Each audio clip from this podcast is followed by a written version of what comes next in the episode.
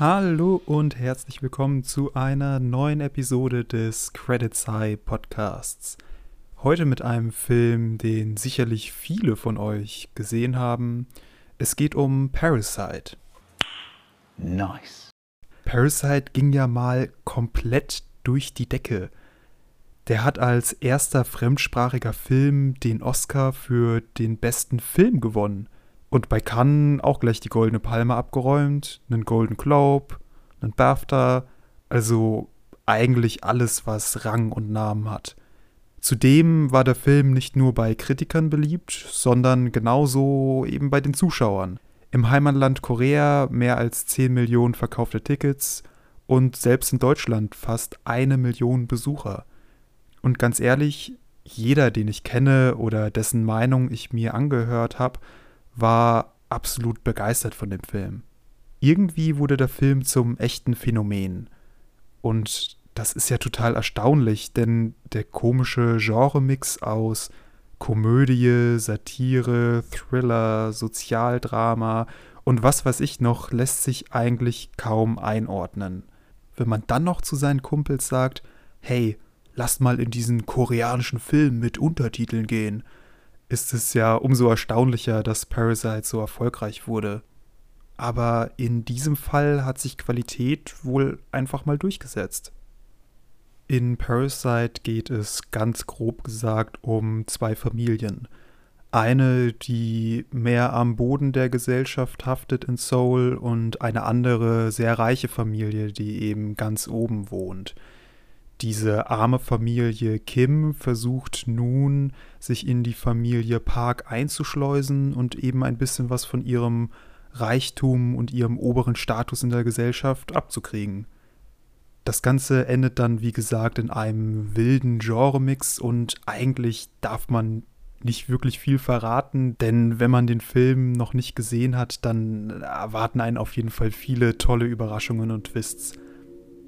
Guckt also auf jeden Fall den Film. Und für alle, die das bereits getan haben, folgt jetzt meine Analyse. Ganz nach oben. Parasite ist ein Film der Vertikalen. Das merkt man schon zu Beginn, wenn uns die Familie Kim vorgestellt wird. Sie wohnen nicht nur im untersten armen Viertel von Seoul, sondern sogar dort unter der Erde in einer Art Keller. Selbst der dauerbetrunkene Streuner der Gegend steht über ihn und pisst ihn aufs Dach, wenn sie denn eins hätten. Um aus diesem Moloch herauszukommen, muss es für die Familie nach oben gehen. Und das nicht nur metaphorisch durch die finanzielle Hilfe der wohlhabenden Familie Park, sondern gleich von Beginn auch bildlich. In der allerersten Szene des Films sucht der Sohn Kiu nach dem WLAN-Signal der Nachbarn. Der Ratschlag seines Vaters? Für das WLAN musst du das Gerät viel höher halten. Kiyu läuft darauf mit dem Handy nach oben gestreckt durch die Wohnung, bis er am höchsten Punkt, neben der Toilette, endlich ein Signal findet. Schon hier wird klargemacht, es muss nach oben gehen. Dieser Trend zur Vertikalen setzt sich dann fort, wenn Kiyu seinen Aufstieg zum Anwesen der Familie Park beginnt, als Aushilfslehrer und als Bergsteiger. Deren Haus liegt nämlich wie eine Burg auf einem Hügel, abgegrenzt durch Überwachungskameras statt eines Burggrabens.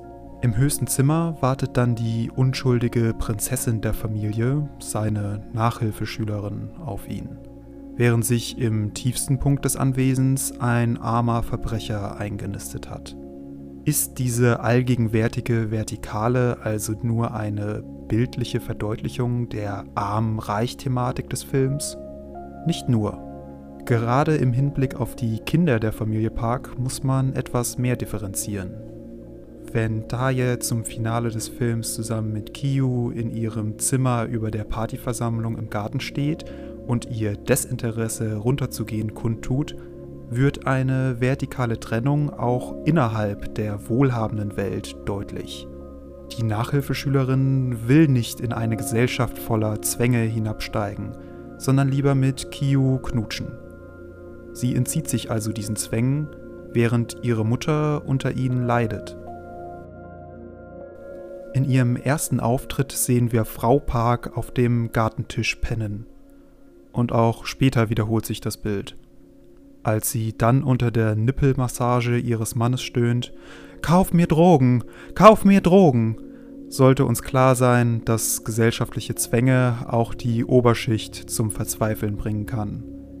Passend, dass dann auch nicht oben im Schlafzimmer gebumst wird, sondern unten im Erdgeschoss auf der Couch. Es gilt, möglichst nahe an der Gesellschaft zu sein, also nach unten abzusteigen, um dann alle Hemmungen fallen zu lassen und damit deren Zwängen zu entsagen und zu rebellieren. Dabei wäre die absolute Traumvorstellung, es im Auto auf der Rückbank zu treiben. So nahe und exhibitionistisch, wie es nur geht.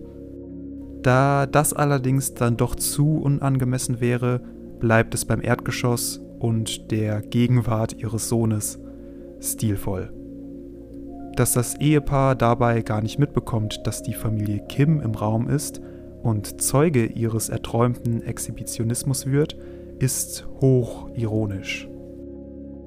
Bei diesem Gesamtaufbau der Vertikalen, der sich sowohl in Inhalt und Form niederschlägt, bilden die Treppen im Film das entscheidendste Motiv überhaupt. Treppen sind schließlich Hilfsmittel zur Überwindung von Steigung und Neigung. Treppen sind Orte, an denen diese Überwindung möglich wird.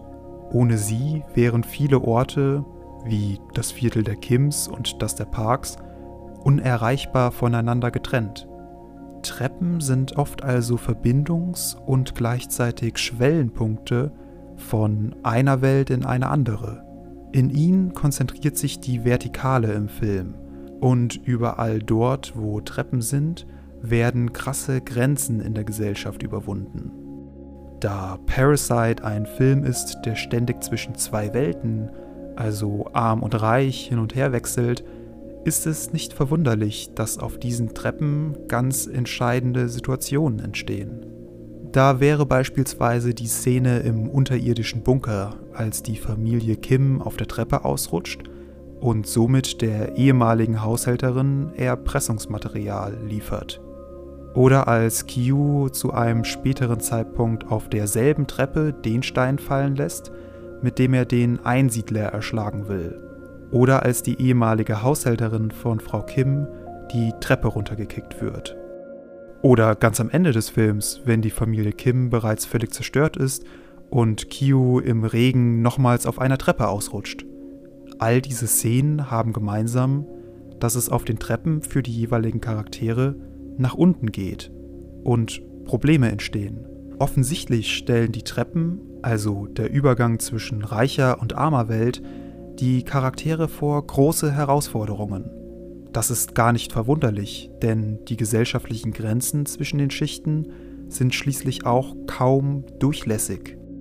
Ein Aufstieg in die Oberschicht verläuft quasi nie reibungslos, genauso wenig wie ein Abstieg.